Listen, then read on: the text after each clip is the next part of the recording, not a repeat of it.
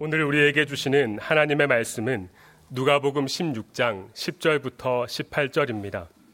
지극히 작은 것에 충성된 자는 큰 것에도 충성되고 지극히 작은 것에 불의한 자는 큰 것에도 불의하니라.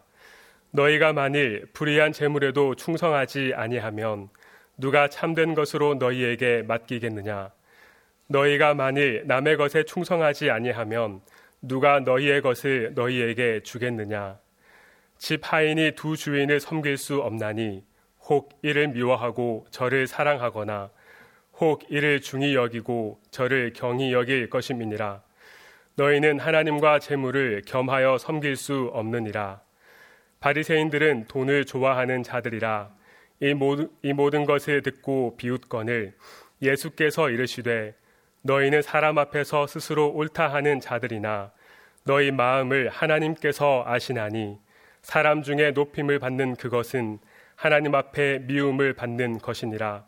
율법과 선지자는 요한의 때까지요. 그 후부터는 하나님 나라의 복음이 전파되어 사람마다 그리로 침입하느니라. 그러나 율법의 한 획이 떨어짐보다 천지가 없어짐이 쉬우리라. 무릇 자기 아내를 버리고 다른데 장가드는 자도 가늠함이요 무릇 버림당한 여자에게 장가드는 자도 가늠함이니라. 아멘. 누가복음 12장에는 어리석은 부자의 비유가 나옵니다. 한 부자가 엄청난 양의 곡식을 추수하게 되었습니다. 현재의 곡간으로는 그 추수한 곡식을 다 저장할 수가 없었습니다. 그래서 그 부자는 추수한 곡식을 저장하기 위해서 현재의 곡간을 헐고 더 큰 곡간을 지었습니다. 그리고 이렇게 읊조렸습니다. 또 내가 내 영혼에게 이르되 영혼아 여러 해 쓸 물건을 많이 쌓아 두었으니 평안히 쉬고 먹고 마시고 즐거워하자 하리라. 이 부자는 자신의 소유, 물건이 자신의 남은 생을 책임져 줄 것이고 또 행복하게 해 줄 것이라고 굳게 믿었습니다. 그런데 그에게 하나님께서는 이렇게 말씀하셨습니다. 하나님은 이르시되 어리석은 자여 오늘 밤에 내 영혼을 도로 찾으리니 그러면 내 준비한 것이 누구의 것이 되겠느냐? 부자는 여러 해, 여기서 여러 해는 몇 해가 아니라 수십 년의 뜻입니다. 부자는 여러 해를 생각하고 있었지만 하나님께서는 오늘 밤을 생각하고 계셨습니다. 부자는 내 곡식, 내 물건, 내 곡간, 내 영혼이라 말하며 그 모든 것이 자신의 것이라고 생각하고 있었지만 하나님께서는 그것이 사실이 아니라며 고개를 가로저으셨던 것입니다. 이 어리석은 부자 비유와 대조적인 이야기가 지난주에 나누었던 옳지 않은 청지기 비유입니다. 어떤 부자에게 청지기가 있었는데 그가 주인의 소유를 낭비한다는 말이 들렸습니다. 주인은 그를 불러서 소문에 대해서 말하며 장부를 가져오라고 했습니다. 그리고 그 정리가 끝나면 청지기의 일을 계속할 수 없을 것이다 라고 말했습니다. 청지기는 앞으로 살아갈 날이 걱정이 되었습니다.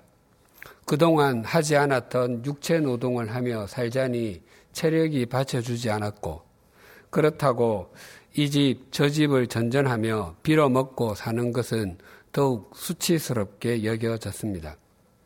그래서 주인에게 빚진 사람들을 일일이 불러서 얼마의 빚이 있느냐고 물었습니다. 기름을 빚진 사람은 빚진 것의 50%를 탕감해 주었고, 밀을 빚진 사람은 빚진 것의 20%를 탕감해 주었습니다.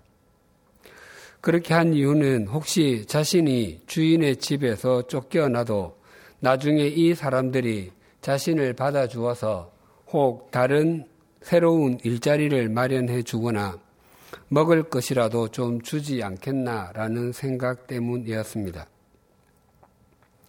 이런 사람은 문서 위조범으로 재판하여 감옥에 넣거나 곤장으로 치는 체벌이라도 가해야 할 것 같은데 주님은 이 청지기를 칭찬하셨습니다. 16장 8절입니다. 주인이 이 옳지 않은 청지기가 이를 지혜 있게 하였으므로 칭찬하였으니 이 세대의 아들들이 자기 시대에 있어서는 빛의 아들들보다 더 지혜로움이니라. 지난주에 말씀드린 바와 같이 이 비유는 모로 가도 서울만 가면 된다는 속담처럼 수단과 방법을 가리지 않고 목적만 이루면 된다라고 오용하라고 주신 말씀이 아닙니다. 모로 서울, 서울을 가는 것보다 서울에 가지 못하게 되더라도 바르게 가는 것이 훨씬 더 중요합니다. 누가복음 16장의 이 청지기보다 12장에 큰 곡간을 지은 부자가 훨씬 더 도덕적이고 문제가 없는 것 같은데 하나님께서는 곡간을 지은 부자는 어리석다라고 말씀하시고 옳지 않은 청지기는 지혜롭다라고 말씀하십니다. 이 두 비유에서 어리석음과 지혜로움은 얼마나 똑똑한지나 얼마나 많은 것을 가졌는지로 판가름이 나지 않고 내일을 어떻게 준비했느냐로 결정이 됩니다.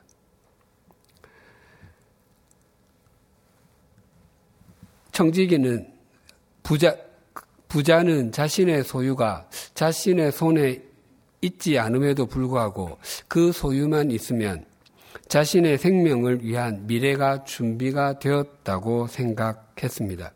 하지만 하나님께서는 그것을 어리석다라고 말씀하셨습니다.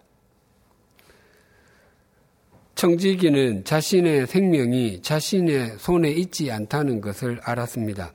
그래서 누군가에게 의지해야 할 텐데 어떻게 해야 할 것인지를 생각하고 준비했습니다.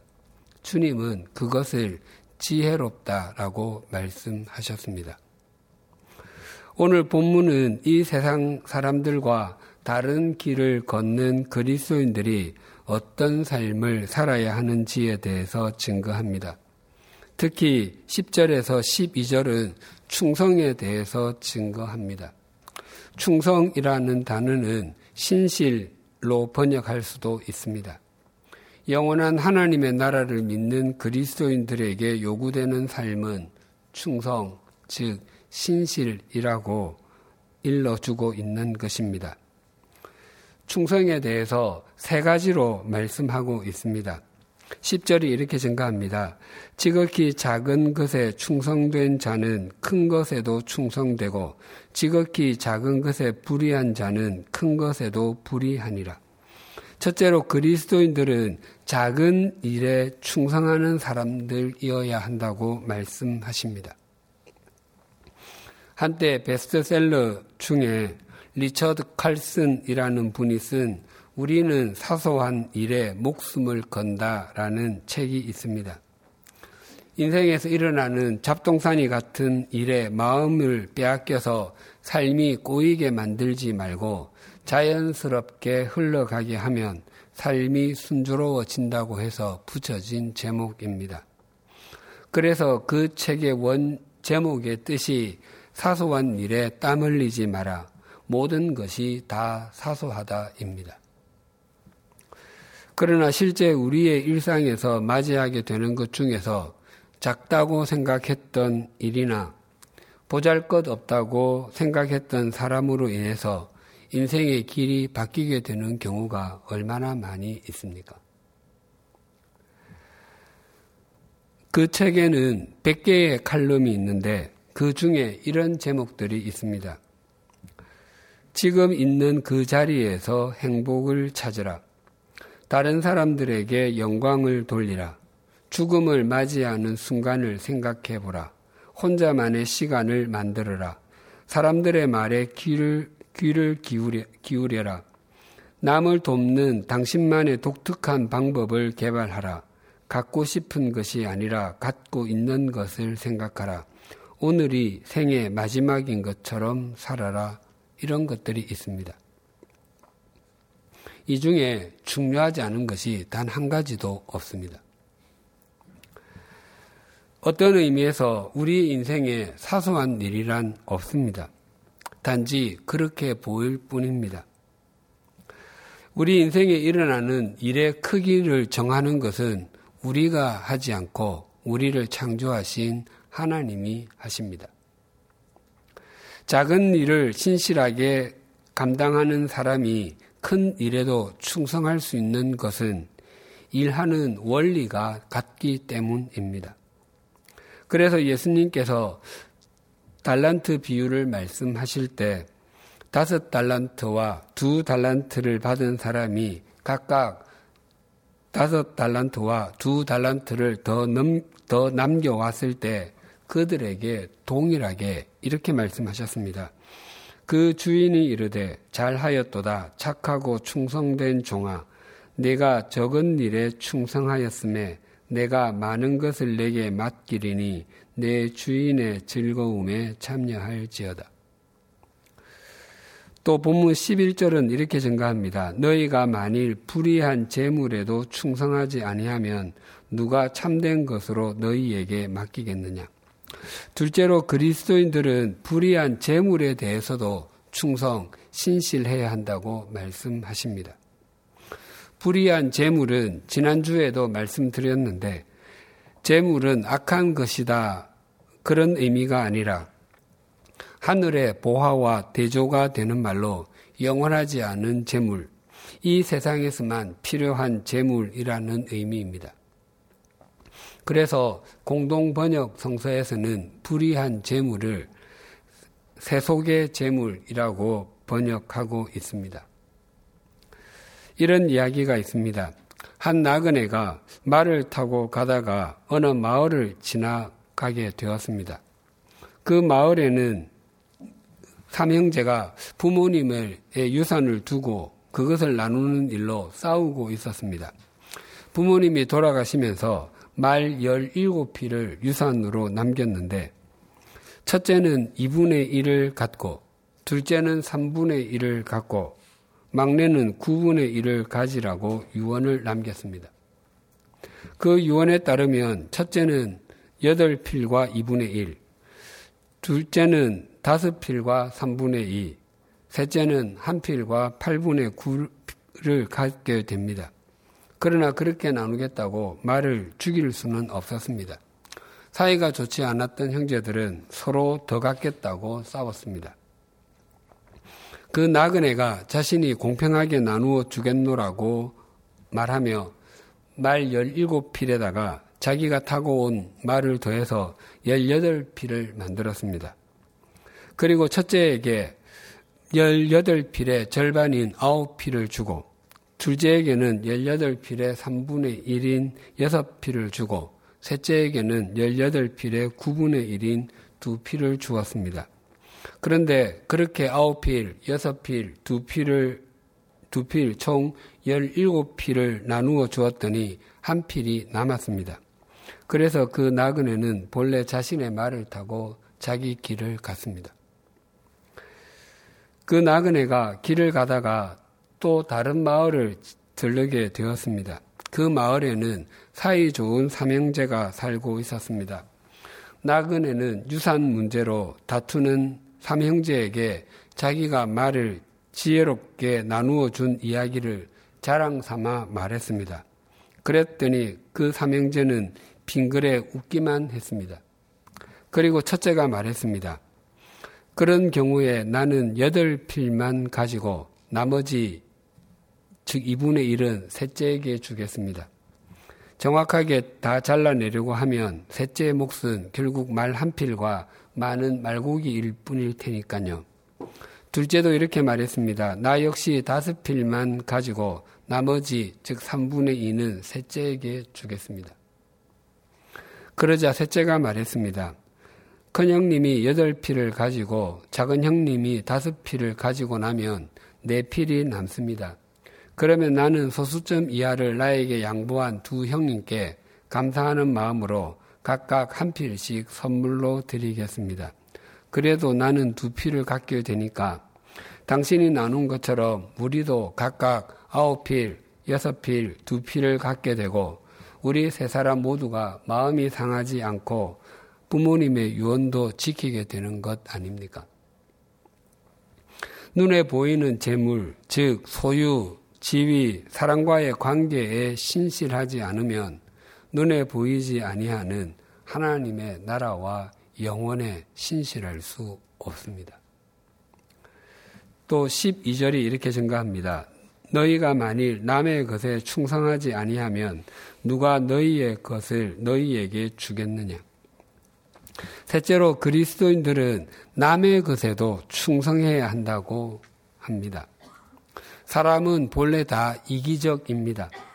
그래서 항상 자기를 먼저 생각합니다. 그러나 자신을 바르게 존중하는 사람은 다른 사람도 존중할 줄 압니다. 또 다른 사람을 바르게 섬기는 사람이 자기 자신을 바르게 세울 줄도 압니다. 요셉은 아버지 야곱의 편애를 받아 형들은 입지 않았던 채색 옷을 입었고 또한 형들의 잘못을 아버지에게 고자질하곤 했습니다. 형들은 그런 요셉을 미대한 상인에게 팔아버리고 말았습니다. 17살의 요셉은 그 상황 속에서 얼마나 어처구니가 없었겠습니까? 그럼에도 요셉은 보디발 장군의 집에서 충성을 다했습니다. 하나님께서 요셉과 함께 하셨기 때문에 그가 형통한 사람이 되었을 뿐만 아니라 하나님께서 보디발 장군의 집에 복을 내리셨다고 성경은 증거합니다. 요셉은 철저하게 남의 것에 충성하였습니다. 그런데 세월이 지나 요셉이 건장한 청년이 되자 보디발의 아내가 요셉을 유혹했습니다. 요셉은 그 유혹을 뿌리치고 나왔지만 그를 기다리고 있었던 것은 옥살이였습니다. 그 옥살이는 요셉에게 정말 억울한 일이었습니다. 그러나 요셉은 그 옥에서도 신실하였습니다. 그 옥에서도 남의 것에 충성하였던 것입니다. 하나님께서는 그런 요셉에게 술 맡은 관은장과 떡 굽는 관은장의 꿈을 해석하게 해주시고 그들이 그로부터 2년이 지난 후에는 바로 왕의 꿈을 해석하게 해 주셨습니다. 그래서 요셉은 당시 초강대국이었던 애굽의 총리 자리에 앉게 되었습니다. 그러나 그것이 끝이 아니었습니다. 요셉이 애굽으로 팔려 올 때에 애굽에 있는 수많은 귀족의 집이나 또 부잣집들 중에서 바로 왕의 경호를 맡은 보디발의 집에 팔리게 되었습니다. 그런데 그것은 400년 후에 있을 이스라엘 자손들의 출애굽의 출발이 되는 하나님의 신묘 막측한 인도하심이었던 것입니다. 요셉의 충성과 신실은 하나님의 역사의 통로가 되었습니다. 충성에 대해서 말씀하시던 예수님께서 13절에서 이렇게 말씀하셨습니다. 집 하인이 두 주인을 섬길 수 없나니 혹 이를 미워하고 저를 사랑하거나 혹 이를 중히 여기고 저를 경히 여길 것임이니라. 너희는 하나님과 재물을 겸하여 섬길 수 없느니라. 예수님께서 충성을 말씀하신 것은 단지 열심히 살라고 격려하기 위해서가 아니라 우리가 이 땅을 살아가면서 무엇에 최고의 가치관을 두어야 하는지를 일러주기 위함이었습니다. 즉, 눈에 보이는 것, 세상에서만 큰 소리 칠 수 있는 돈을 최고의 가치관으로 섬길 것인지, 아니면 눈에 보이지는 않지만 죽음 이후에도 우리를 영원히 다스릴 하나님을 최고의 가치관으로 섬길 것인지에 대한 문제라는 것입니다. 신앙은 단지 주일에 예배당에 나와서 예배 드리고 봉사하고 성경 읽고 기도하고 전도하고 이런 행위들로만 구성되어 있지 않습니다. 그것들보다 훨씬 더 중요한 것은 무엇을 우리의 목적으로 삼고 살아갈 것인지, 무엇을 우리의 힘으로 삼을 것인지, 무엇을 우리의 최고의 가치관으로 둘 것인지를 바르게 정하는 것입니다.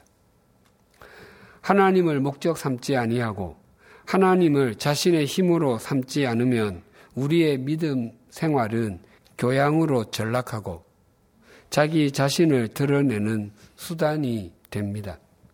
그러면 이 예배당은 기독교라는 취미를 가진 사람들이 모이는 장소가 됩니다. 예수님께서 무엇을 절대 가치로 삼을 것인지를 정하려는 아주 중요한 말씀을 전하시는데 그것을 비웃는 사람들이 있었습니다. 14절이 이러합니다. 바리새인들은 돈을 좋아하는 자들이라 이 모든 것을 듣고 비웃거늘 바리새인들은 당시에 하나님을 자기 힘으로 삼기로 하고 하나님께 헌신한 사람들이었습니다.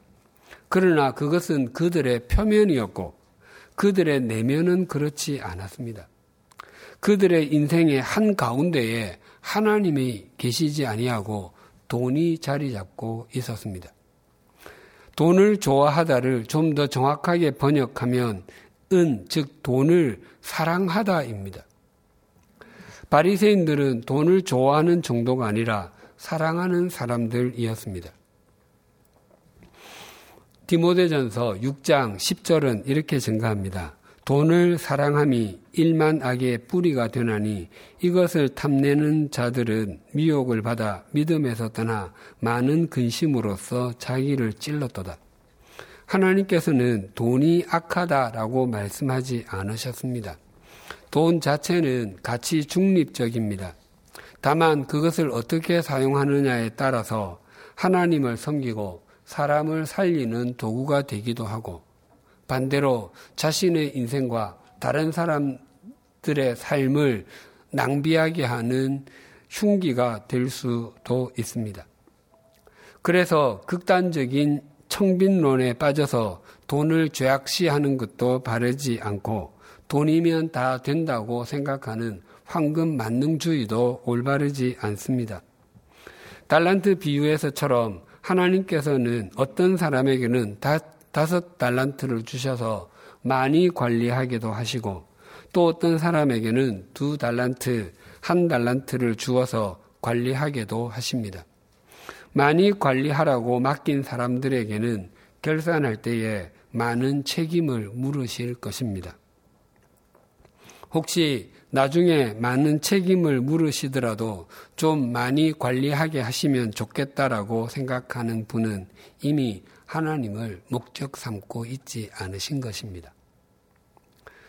돈을 사랑한다고 하는 것은 돈 자체를 사랑하는 것뿐만 아니라 돈이 해줄 수 있는 것을 사랑하는 마음입니다. 돈이 해줄 수 있는 것은 세상적인 것, 유한한 것 밖에 없습니다. 그것이 우리의 자존심을 세워주고 우리를 과시할 수 있게 해 주는 것이라고 생각하기 때문에 그것이 우리 인생에 하나님께서 계셔야 할 자리를 대신 차지하고 있는 것입니다. 그래서 돈을 사랑하는 것은 모든 악의 뿌리가 됩니다. 우리 그리스도인들은 돈이 해줄 수 있는 것이 아니라 하나님만이 해 주실 수 있는 것을 사랑하는 사람들이어야 합니다. 그런 사람이 나의 힘이신 여호와여 내가 주를 사랑하나이다 라고 고백할 수 있습니다. 세속적인 가치관은 우리에게 더 많이 가지고 더 많이 누리는 것만이 성공한 인생을 사는 것이라고 속삭이고 또 앉은 의자가 높고 크고 화려할수록 더 행복을 누리게 된다고 유혹합니다. 그러나 그것은 진리가 아닙니다. 우리가 세상살이에서 좌절과 실패를 겪으면서 얼마나 믿음과 생각이 깊어지게 됩니까? 결혼해서 부부싸움도 해보고 자식 때문에 속이 썩으면서 자신의 실상을 발견합니다. 또 회사에서 잔소리 들으면서 내가 이 직장을 다녀야 하나 말아야 하나 가족들만 아니면 당장이라도 이런 생각들을 하면서 정말 많이 배우게 됩니다. 또한 회사나 가게를 운영하면서도 내가 이런 상황 속에서도 이곳을 계속 꾸려가야 하나라고 고민하면서 인생이 깊어지게 됩니다. 때로 교통사고를 당하기도 하고 도둑도 맞아보고 하면서 그동안 얼마나 하나님의 인도하심과 보호하심 속에 있었는지를 확인하게 됩니다. 그것뿐만 아니라 믿는 도끼의 발등도 지켜보고 예기치 않은 일을 겪으면서 인생에서 소망을 두어야 할 분이 누구인지를 더욱 또렷하게 확인하게 됩니다. 그래서 성공과 행복에 대해서 영혼의 관점에서 생각할 수 있는 시선을 갖게 됩니다. 바리새인들의 겉과 속이 같지 않음을 모르시지 않는 예수님께서 15절에서 이렇게 말씀하셨습니다. 예수께서 이르시되 너희는 사람 앞에서 스스로 옳다 하는 자들이나 너희 마음을 하나님께서 아시나니 사람 중에 높임을 받는 그것은 하나님 앞에 미움을 받는 것이니라. 바리새인들은 당시 이스라엘 전체에서 약 6천 명 가량 있었습니다. 그들은 제사장들과 율법학자들 중에서 특별히 하나님께 자신의 삶을 헌신하겠노라고 결단했던 사람들이었습니다. 하나님의 말씀에 순종하며 하나님의 그 말씀을 지키는 것, 가르치는 것 외에는 더 이상의 의미를 찾을 수 없다고 생각했던 사람들이었습니다.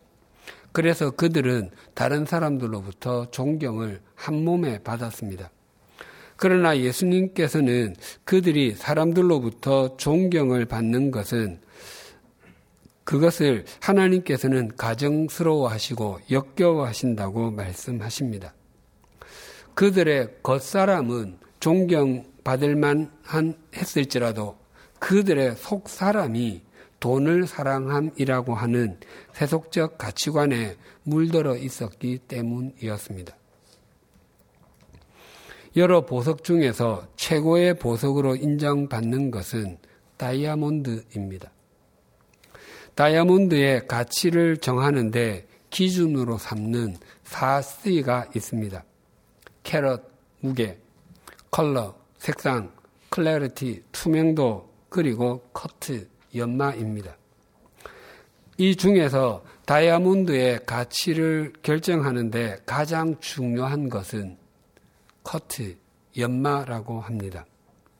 아무리 크고 맑고 좋은 빛깔을 가진 다이아몬드라 할지라도 그것을 제대로 연마하지 않으면 다이아몬드의 다이아몬드됨을 드러내지 못합니다. 또한 다이아몬드의 4C 중에서 캐럿, 무게, 컬러, 색상, clarity, 투명도는 처음 캐낼 때에 이미 정해집니다. 다이아몬드를 조심스럽게 캐내었다고 해서 10캐럿, 20캐럿짜리가 갑자기 50캐럿, 100캐럿이 되는 경우는 없습니다. 또한 색상도 무색이었던 것이 노란색이나 파란색으로 바뀌는 일도 없고 그 반대가 되는 경우도 없습니다. 또한 투명도도 캐낼 때 그대로입니다. 그러나 커트, 연마는 다릅니다. 동일한 크기와 동일한 색상, 동일한 투명도를 가진 다이아몬드라 할지라도 어떤 세공사가 연마했느냐에 따라서 그 아름다움이 아주 다르게 나타날 것이며 그 가치도 아주 크게 차이가 날 것입니다. 우리 사람도 동일합니다.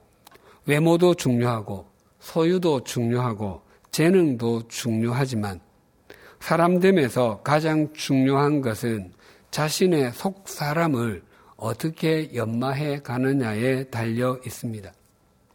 자기 부인을 통해서 자기 속 사람을 잘 연마하여서 진품 인생, 명품 인생으로 사는 사람이 있는가 하면 자기 포장, 자기 과시를 통해서 자신의 겉사람만을 꾸미려고 하다가 짝퉁 인생, 거품 인생을 사는 사람도 있습니다. 바리새인들은 외면은 잘 연마한 것처럼 보였을지라도 그 내면을 내면을 연마하는 데는 실패했습니다. 바리새인들의 외식을 지적하신 예수님께서 또 이렇 게 말씀하셨습니다. 16절과 17절이 이러합니다. 율법과 선지자는 세례 요한의 때까지요. 그 후부터는 하나님의 나, 하나님 나라의 복음이 전파되어 사람마다 그리로 침입하느니라. 그러나 율법의 한 획이 떨어짐보다 천지가 없어짐이 쉬우리라.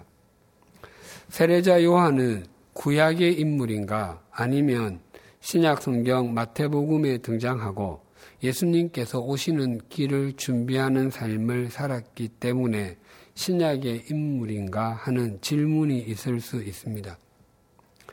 예수님께서는 명확하게 세례자 요한이 구약의 끝이라고 말씀하셨습니다.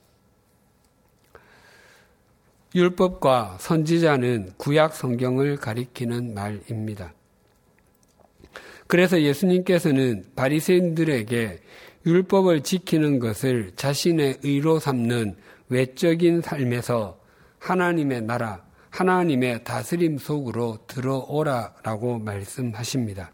그리고 그 하나님의 다스림 속에서 영원한 하나님의 말씀을 이루어가는 삶을 살라고 말씀하시는 것입니다. 그런데 바리새인에 관해서 말씀하시던 예수님께서 갑자기 결혼과 간음에 관한 이야기를 꺼내셨습니다. 18절입니다. 무릇 자기 아내를 버리고 다른데 장가드는 자도 간음하며 무릇 버림당한 여자에게 장가드는 자도 간음함이니라.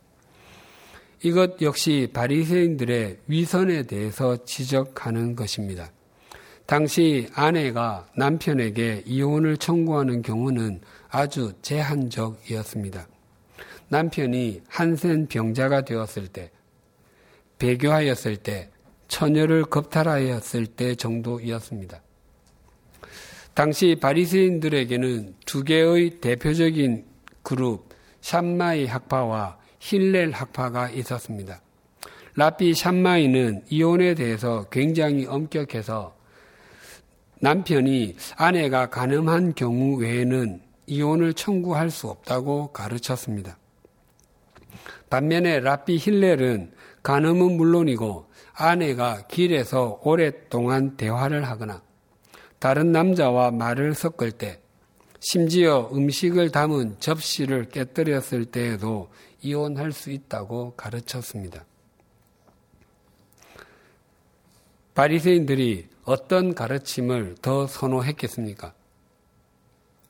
두말할 필요도 없이 후자 힐렐의 가르침이었습니다. 당시 샴마이보다 힐렐이 더 율법에 정통하다고 인정받고 있었습니다. 그러나 예수님께서는 바리새인의 그러한 위선이 정당하지 않다라고 말씀하고 계시는 것입니다. 오늘 본문은 이 땅에서 작고 하찮게 보이는 일이라 할지라도 그것을 어떤 자세로 감당하는지를 보면 하나님을 존중하는 것인지 아니면 세상을 존중하는 것인지 판가름이 나게 되고 또 그것을 하나님께서 아신다라고 말씀합니다.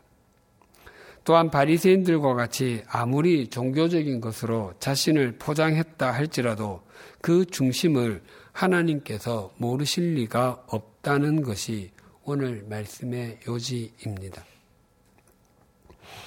초대교회 사람들은 자신들의 재물을 하나님께 바치면서 그것을 사도들의 발 아래에 두었습니다. 재물 또는 물질은 사람들이 욕망하는 세상의 모든 것, 세속적인 가치관의 통칭과도 같습니다. 사도들과 초대교회 사람들은 그것을 두어야 할 위치가 사람들의 발 아래임을 분명하게 알고 있었습니다. 그래야 하나님과 재물을 겸하여 섬기려고 하는 어리석음에서 벗어날 수 있기 때문이었습니다. 우리의 발 아래에는 무엇이 있습니까?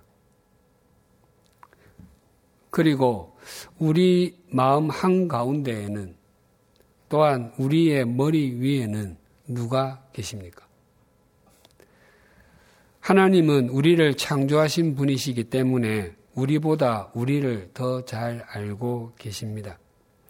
우리가 창조주 하나님을 힘으로 삼고 중심으로 말씀을 이루어가는 신실한 삶을 살며 우리의 내면을 더욱 더 연마해 가면 우리의 인생은 다이아몬드보다 더욱 더 빛나는 주님의 보석들이 될 것입니다.